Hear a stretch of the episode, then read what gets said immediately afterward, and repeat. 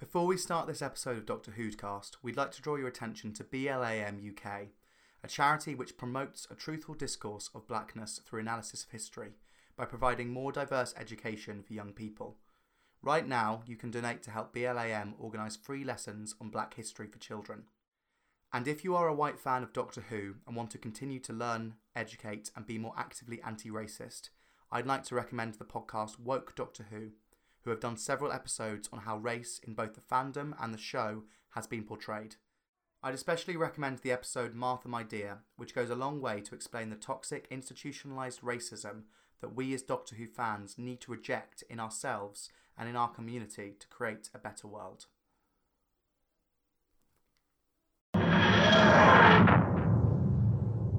Let's talk about the master because we haven't talked about the master yet Yes. in a lot of detail. When he when he turn when he goes from just Snake to um into the body of Bruce. Um, yes. the- I have a theory about the scene where he's looking out the window. oh yeah. I'm pretty sure that's a reshoot. Because in none of the dialogue can you see his face. And at first, you think, oh, it's because, you know, he's got the green eyes and so he's looking away. But then he turns round and you see the green eyes and he strangles his wife, who, by the interesting fact, is played by Eric Roberts' real life wife. Were they having issues at the time? Let's get it out on screen. But it would explain why they decide it wasn't just another woman that looked a lot like Daphne Ashbrook. It was Hmm. actually his wife. Because I feel like if, if that element hadn't been there, they'd have got someone who looked different enough that there wasn't that confusion. Because it's telling that we both thought that was Daphne Ashbrook. I thought it was Daphne Ashbrook. I was so confused. I thought I thought Daphne Ashbrook had gone back home. And that was the boyfriend. Yeah, that would have been a much more interesting plot than the random um the random I can't think of the word again. Ambulance ambulance person. Ambulance man! ambulance man. Um, the new superhero. Paramedic! Paramedic. There we He go. has all the powers of the ambulance. He can lightly dress wounds. None of the powers of a regular doctor, just Ah, the powers of an. Do you have the powers of an ambulance or of a paramedic? I love that. The doctor versus the, the doctor versus a paramedic. the That's the, that's the plot of this film. It's a doctor versus the paramedic, and the doctor wins. The doctor, before he actually got his TARDIS, he was known as the intern. or the resident. Literally. All I know about medical hierarchy I got from Scrubs, not even Grey's Anatomy. Oh wow. I got I watched ER back in the day. I loved ER back in the day. I say back in the day, I was like seven and I was watching the series as it was going on. Like it wasn't like the George Clooney ER. It was the ER when it was past its time. Will, ask me, ask me what my favourite medical drama is. Charlie, what's your favourite medical drama? Uh, I have never done that before.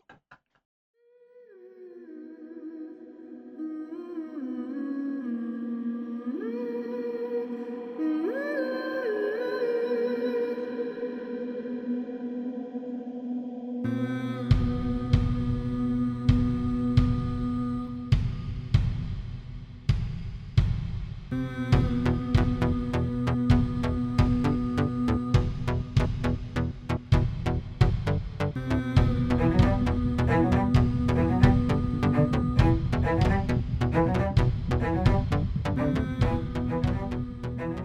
about the evolution from Bruce the Terminator. Oh my god! But going back, sorry, just going back. He after strangling her, he turns round again to the window and says the line. You never see Eric Roberts say any of those lines, which makes me think it was dubbed over later. So I, I like the idea in this narrative that it's a reshoot that Eric Roberts came in to strangle his wife, but was like, I don't want any of the stuff that that any of the dialogue in that bit. I just want to strangle my wife and go home for the day. Oh my god, that's dark. Maybe. And then and then I actually looked looked up the conversation we had when he's at the hospital and he's Terminator Bruce Oh yes, and he's peeling. That's not his wife's blood. That is actually supposed to be that he's coming apart. And that was originally in the script, but they got rid of it because Eric Roberts didn't want to wear a load of prosthetics, but they'd clearly already shot that bit. Ah. So, is he a difficult person to work with?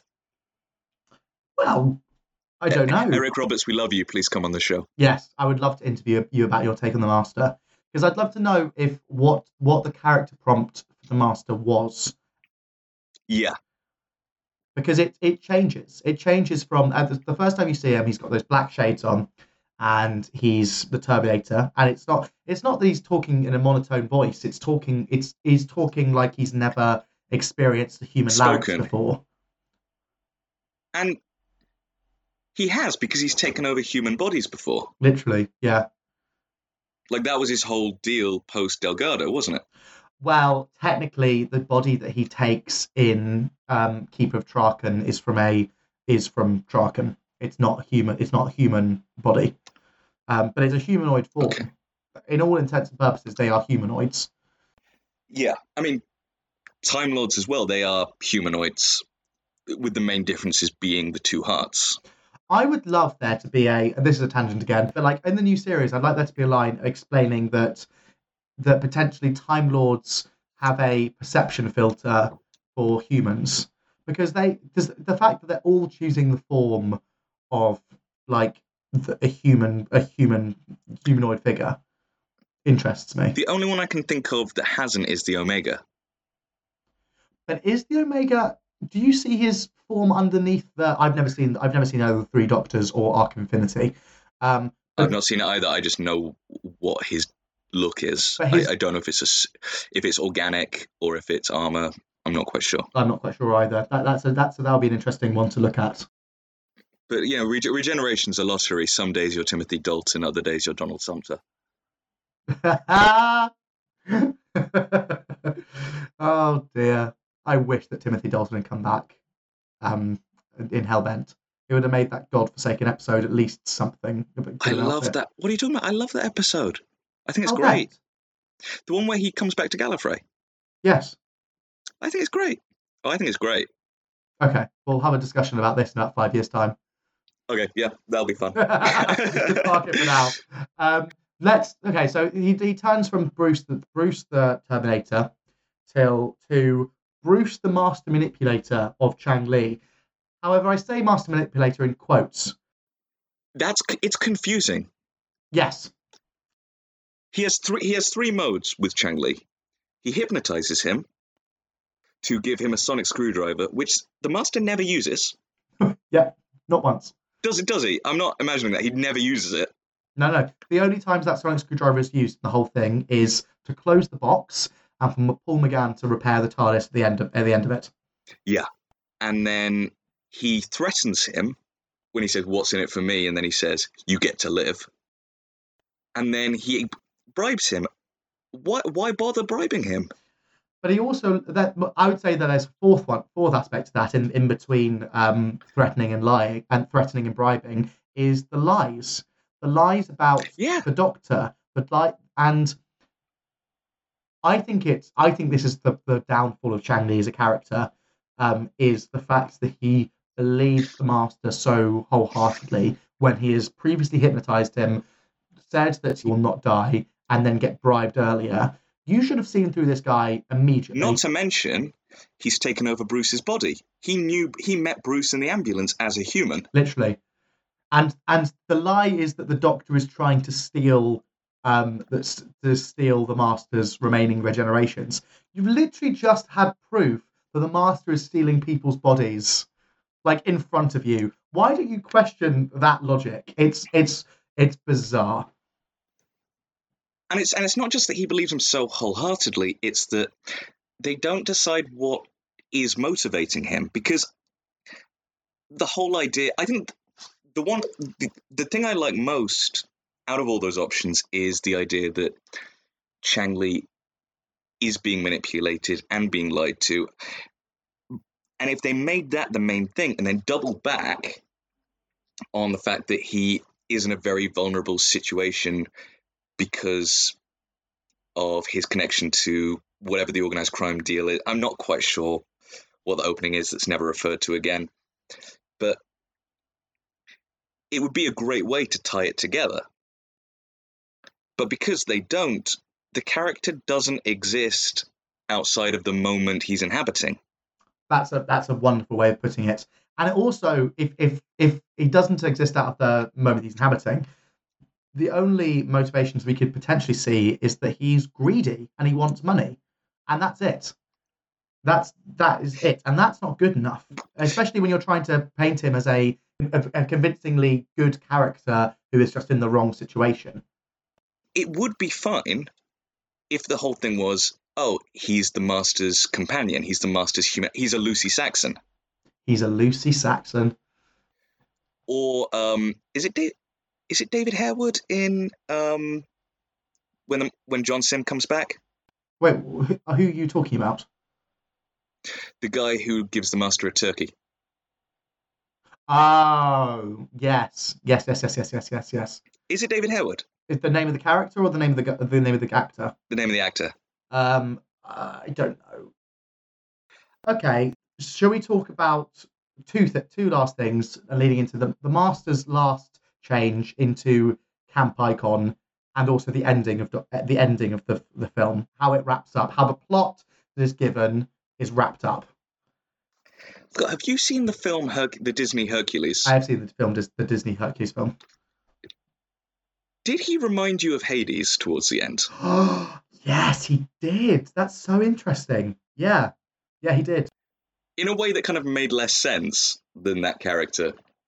But what I do like, what I love most about Hercules, and, and I think the version of the Master I like most is when the actor is having a great time, Yes. is when Eric Roberts just kind of stops giving a shit. hmm And I think that's one of the reasons why Anthony Ainley stayed in the role for so long, is because he genuinely loved it. Yeah. People think of him as, you know, the really hammy master, but at the same time, he was really good for the tone of what the show was. Exactly. And he wasn't, and the, the Master's character at that point was not a character that was taken too seriously.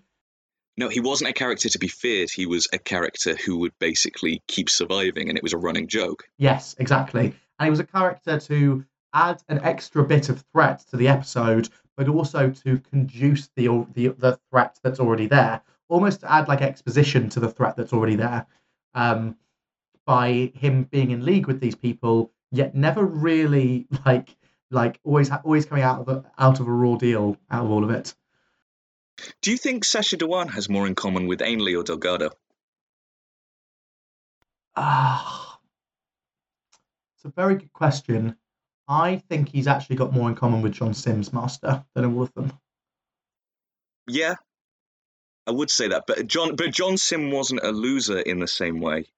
Whereas Sacha Dhawan, he because That's very true. I think I think in the losing sense of like of, of, of him just keeping on losing, I think he's in the vein of um, Anthony Ainsley. Um, I would Anthony Ainley. I would agree with that. is it Ainsley or Ainley? I think it's Ainley. I think it's Ainley.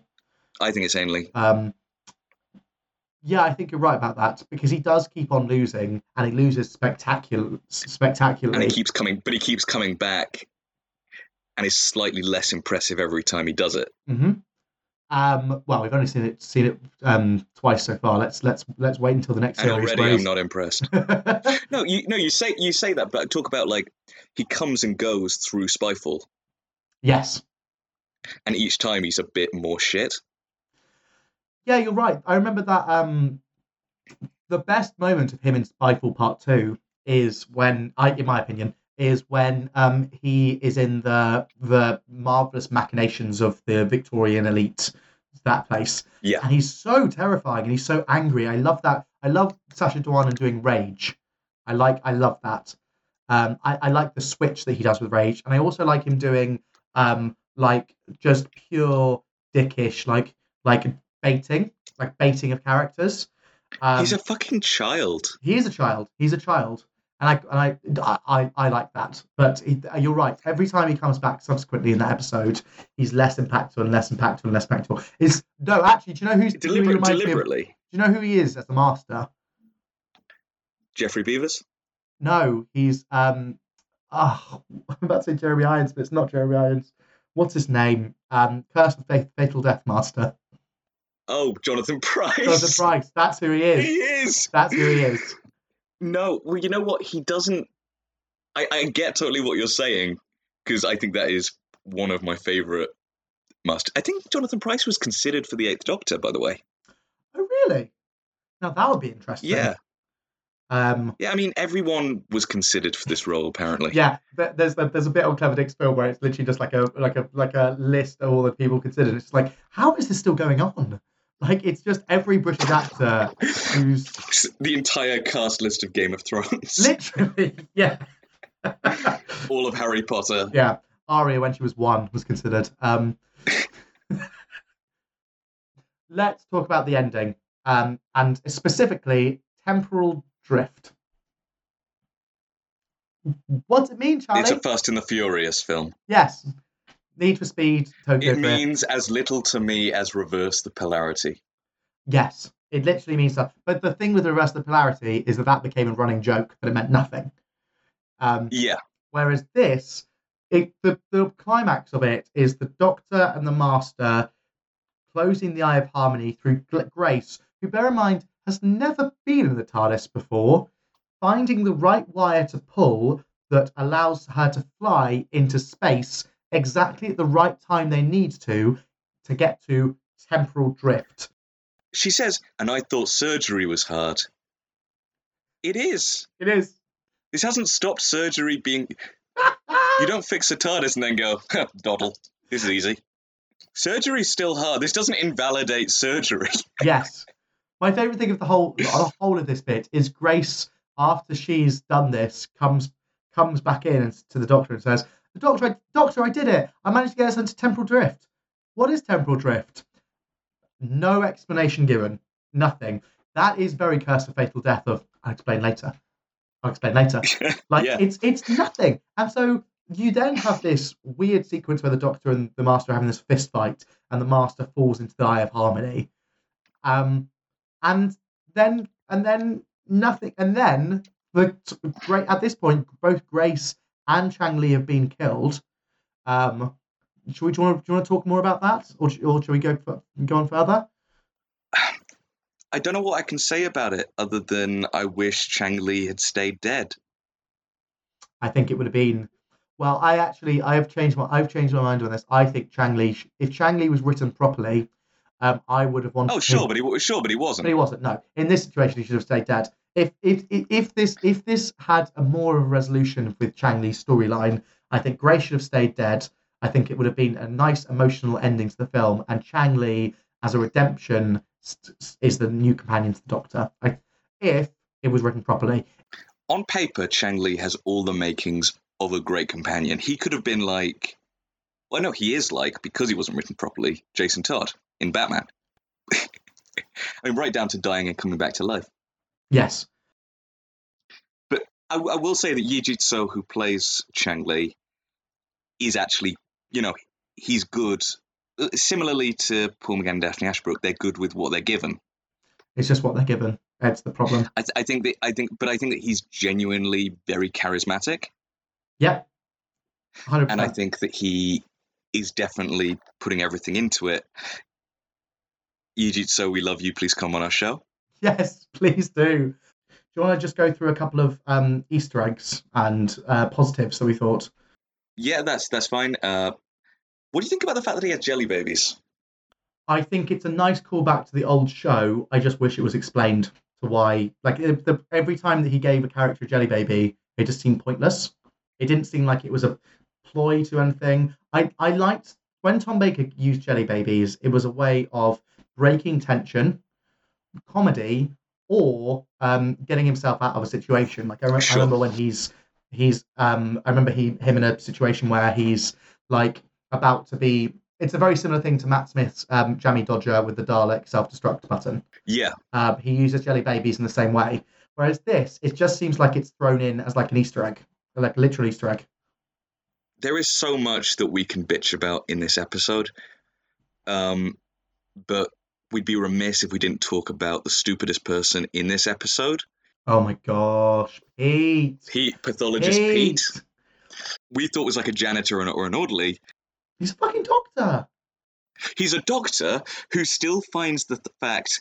He's a pathologist who finds the fact that dead bodies are dead hilarious. Literally so funny, like a laugh riot. It's a laugh. riot. He's making jokes to the dead bodies in a morgue where he works. That only works if you're insane or you've just started working in the morgue. And the fact that he's comfortable enough to just be watching movies in the morgue implies he's been there for a while. Yeah, it's truly bizarre. Um, he's also just he just his dumb face reactions and like just his his like yeah, literally it drives me to the point of insanity. Um, and I don't know. There's a, there's a, there's that scene where um she said, "I don't think a second coming happens here," and he's like, "Do you think it would happen at another hospital?" It's stupid. It's stupid. I hate it so much. I hate when characters are written. I don't mind characters who are written to be stupid, but there is a you. If you're writing characters to be stupid, uh, um, the uh, have you seen The Good Place? Yeah. Yeah. Um. Oh my god, I forgot the name of the character, Jason. but the guy Jason. Um, he is charming and stupid, and that that and that works in that situation. Sure, sure, but also he is a stupid person whose stupidness is a part of their personality and consistent with everything we know about them. Unlike Pete, who is a doctor working in what we are told early on is a very expensive hospital, which we will talk about why they have a room full of broken things with a water leak. yeah, the weird, creepy, with with a broken baby doll with its head reversed all the way around the other way, with Yes, oh ten my- broken mirrors. No, Um, not ten, not ten, eight. Oh, what, did you count them? Yeah, I was thinking. Uh, I, I was thinking. Oh fuck! I, I reckon there are eight. I reckon there are eight. Counted them. There are well, there are nine, but you see his reflection in eight. right. Okay. That's fun. Could be co- could be coincidence. I don't give a shit if it is. Um, let uh, uh, let's move on from Pete because I'm going to get angry. Let's just let's move on to that scene, and I'm going to play the clip here of the do- the Doctor doing his best, like Darth Vader, Empire Jean, Strikes no, Back. he's, he's Jean Valjean. He's Jean Valjean. He's Jean Valjean. Yes, that's him. That's it. Play the clip here.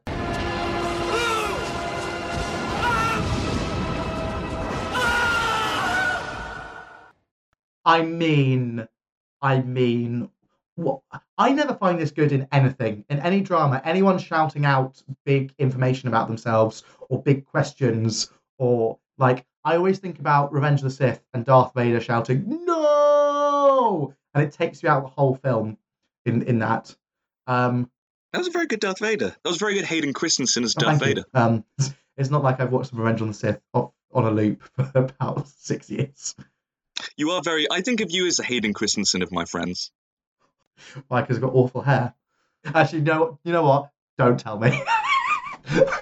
Because no matter how annoying you are, I still like you more than Jake Lloyd. Fair. And I like sand. Does Hayden Christensen like sand?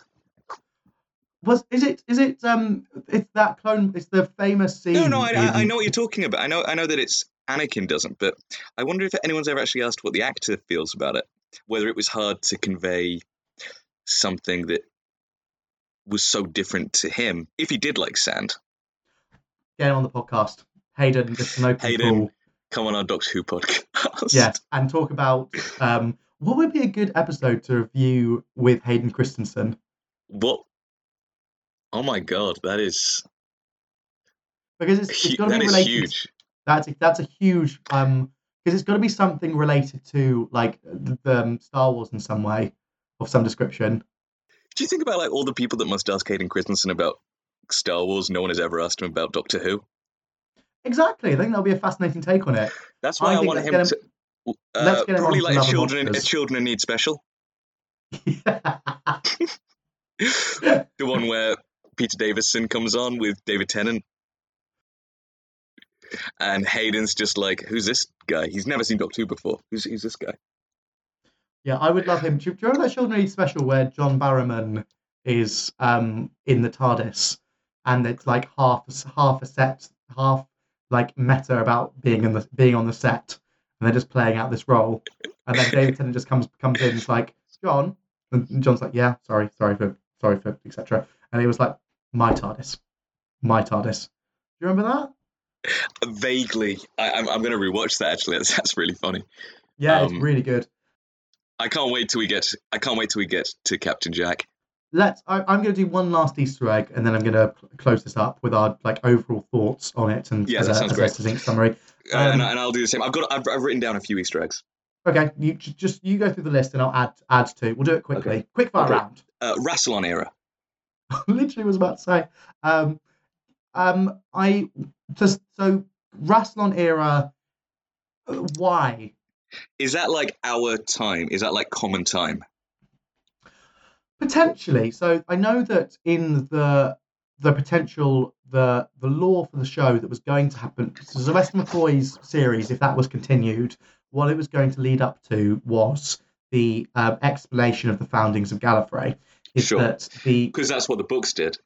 because that's what the books did exactly. Where um, there was a there on Gallifrey before there was a race of um, there was a race of people that was over that was overthrown by the Time Lords, and then they fled and then became the sister, Sisterhood of Karn. Um, Yeah. And so I suppose that Rassilon era would start with We both Rassilon. watched. We both watched the same video.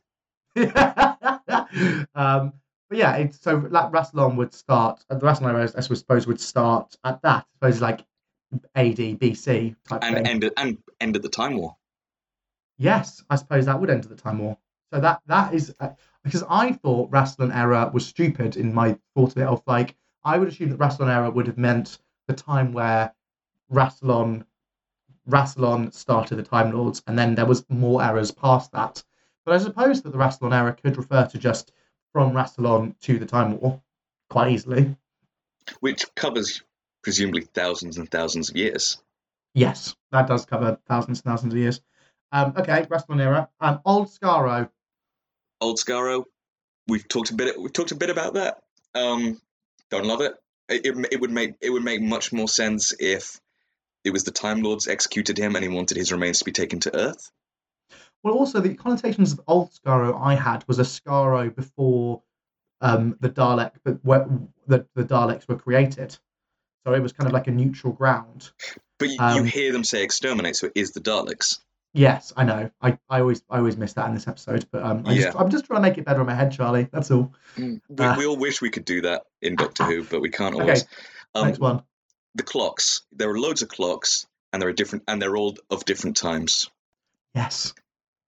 And a little head fiction, a head canon that I had going was he does that to keep track of all his former companions. Oh, that's lovely. Oh, I really like that idea. There is that isn't based on anything, but I really like that idea. If I say so myself, that's really really cute. 900 year diary, um, which is a reference to Patrick Troughton's 500 year diary. Yes, I remember. he's reading H.G. Wells, which comes from the fact that H.G. Wells' work and also H.G. Wells himself were a big uh, inspiration for the original Doctor Who, as Mhm. Sydney Newman says in An Adventure in Space and Time. No, it's not Sydney Newman that says it. Someone says it to him. Pop pop pop. No, someone says it to someone says it to William Hartnell. It was um, Sacha Dhawan um, saying it to William Hartnell on the pitch, I believe. Yeah, but he doesn't say it. The woman whose name I've forgotten says it. The original producer. Verity Lambert. Very good. Thank you very much. I should know this. Um, She's Jewish. Yes, you really should know this. We You're Skype. Jewish and full of piss and vinegar. You you two would get along wonderfully. Hey, I, I'm not full of vinegar.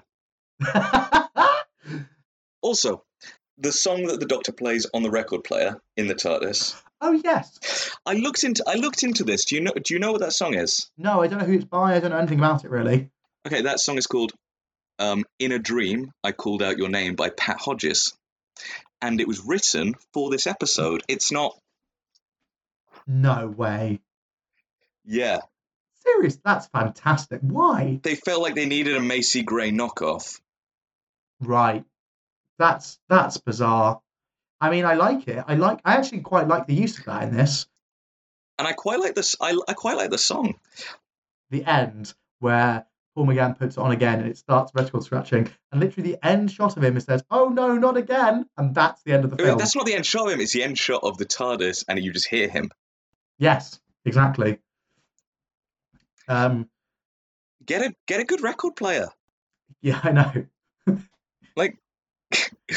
also, it this is really this is really nitpicky, but if regeneration is you change your whole personality, why is what Paul McGann does when he gets back in the TARDIS exactly the same as what Sylvester McCoy does? And picks up the exact same book. Same book, same record, same cup of tea. Maybe that's the whole plot of the film: is the Doctor wants to read, continue to read his book. They never referred to it until No, I that know, point. I know. This is again headcanon And because the film. Headcanon, fine. Um, yeah, that's um, that's what I think. A lot of my attention for Easter eggs. I think I kind of got exhausted looking for them after that bit. I think that Easter eggs are quite fun in a lot of episodes of Doctor Who to look for them, but This is twice as long as those episodes, and half as good. I, and I think that Easter eggs in this are used are, are used instead of are used as kind of plot devices, Yeah. and and and that's I the don't actually no, I don't. I don't know about that. not plot devices in a certain case, but it's like it's it's it's it's thrown in deliberately as like okay, this is the Doctor, this is the Doctor, this is the Doctor. I get a bit fed up of that eventually. Um, Yeah, Oh, I, be, before we before we end, I think let, let's let's talk about a positive. Um, let's end this let, let's end this episode in a positive, and before we give our general general thoughts, um, the TARDIS interior I happen to love. I texted you when I was watching it saying that I liked it, and then that changed as soon as you saw other rooms. For some reason, there was simultaneously not enough explanation of anything, but there was too much explanation of things I didn't want explained. Yeah, that's that's very true. Like the cloister room part of the TARDIS is stupid. I didn't want to see all the other rooms. Like, for me, like you should just be able to see the control room, and everything else should just be in your imagination. I think the issue with the TARDIS in general is is that the crux of the episode centered around the TARDIS not as a time traveling machine, but as a world ender. Which has been done before, but it's it, it's a derivation rather than what it is. and it's done before but in a but you've seen the tardis used in a in a in a positive and I don't know i just i just I, it's before it's destroyed and before and before it's a plot point that it's destroyed you see the tardis as the magnificent beast of of time travel that it is Exactly, and exactly. i don't think that, that was given justice in this episode I I I agree, I agree with you. Another thing is the fact that you know I don't know if this is a thing in classic Who, but there's you know they actually give a date and they say a planet mm, and in English, and it just kind of dumbs it down a bit. yeah But one thing I did I did find interesting is that it's very different to the classic Who interior and much more similar to Revival. The fact that it's a bit ramshackle, that, that you know there are bits from machines that don't go together. Well, I think that's a lovely, that's a really good way of ending this episode. Is that as a as a as a product, the Doctor Who movie is a bit all over the place. The script itself is uh, a lot of places qu- quite creaky, but you can see its influences as a as a kind of halfway point between classic Who and modern Who. Yeah. and I think that we should give it credit for that. Is that It was teething. it's yeah exactly. Um, yeah, and I think another thing is that it's campy enough to be charming, It's campy enough to be charming. Exactly. and it's grounded by Paul McGann and to an extent Eric Roberts doing pretty good jobs and good interpretations of those characters once they kind of decide what they're doing. And I think it was a good idea. There are a lot of bad ideas in terms of the creation of this. Um, we haven't really much talked about the half-human idea um, of the Doctor. We'll just briefly go over that. That's uh, that's that would have been an interesting. In my opinion, it would have been interesting if it was if it was like not just a throwaway line twice in the in the whole Yeah. movie. Um, It's it's it's an interesting, and it would be a good explanation why he's a lot less detached. Exactly. Then- But again, it would be another Star Trek similarity Oh yeah, because, yeah, that's really the Time Lords and the Vulcans are really similar, aren't they? Yes. Wow. I want to do an episode comparing Star Trek the Next Generation to Doctor Who. Now that's going to be a really that's going to be a fun bonus. Well, that's that's a fun way to end it. What would you give this episode out of five? I don't know if we're going to be rating episodes, but I'm just interested. What would you give this out of five, I would give this a. or out of ten, maybe, because that gives you more leeway to be sympathetic? I would give this a five. I would give it a five too. That's interesting. I think that there are some ep- moment, moments of the episode that genuinely made my heart sing. Of like, I love that. I love Paul McGann. I love the whole scene where he's discovering who he am and he looks at the, to, the, to the sky and it's like a million bursting supernovas and then then focuses on his feet. I love um, the campiness of it at some points. I, I mean, the Grace and the ball gown sequence is wonderful. And the first, I think the first 15 minutes of this are, I, I don't have many problems with comparatively. Like, I, I don't have, I, I think it, I think it's as soon as um, it starts to get to the, um, it, start, it, it goes from that, what obviously in a TV movie was a, a commercial break in the, in the States where the doctor says, Who am I? Um, after that point, and there was some bad stuff before then, but I think after that point is when it starts to flag and it starts to lose sight of what it's doing. Um, but overall, not bad. I also think it's propped up by the amount of effort it took to make. hmm It took the people who really cared about it to make it, and also how important I believe it was for developing what would be so successful in the new era. Yeah, I think so. So I, I think I think it does. I think it deserves a five.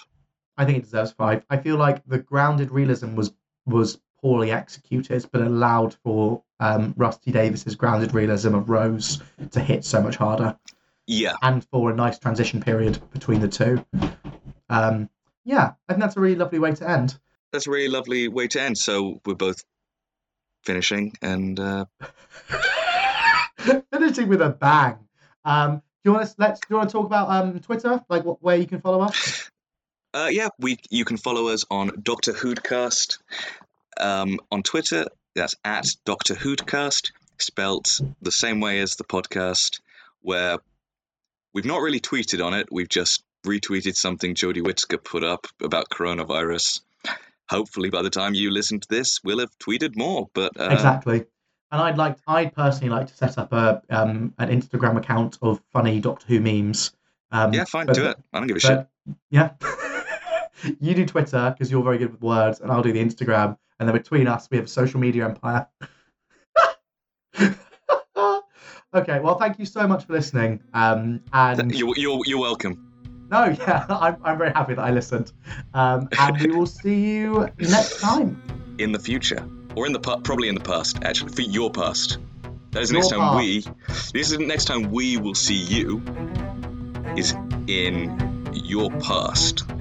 And in our future, The next time you will see us will be in your future.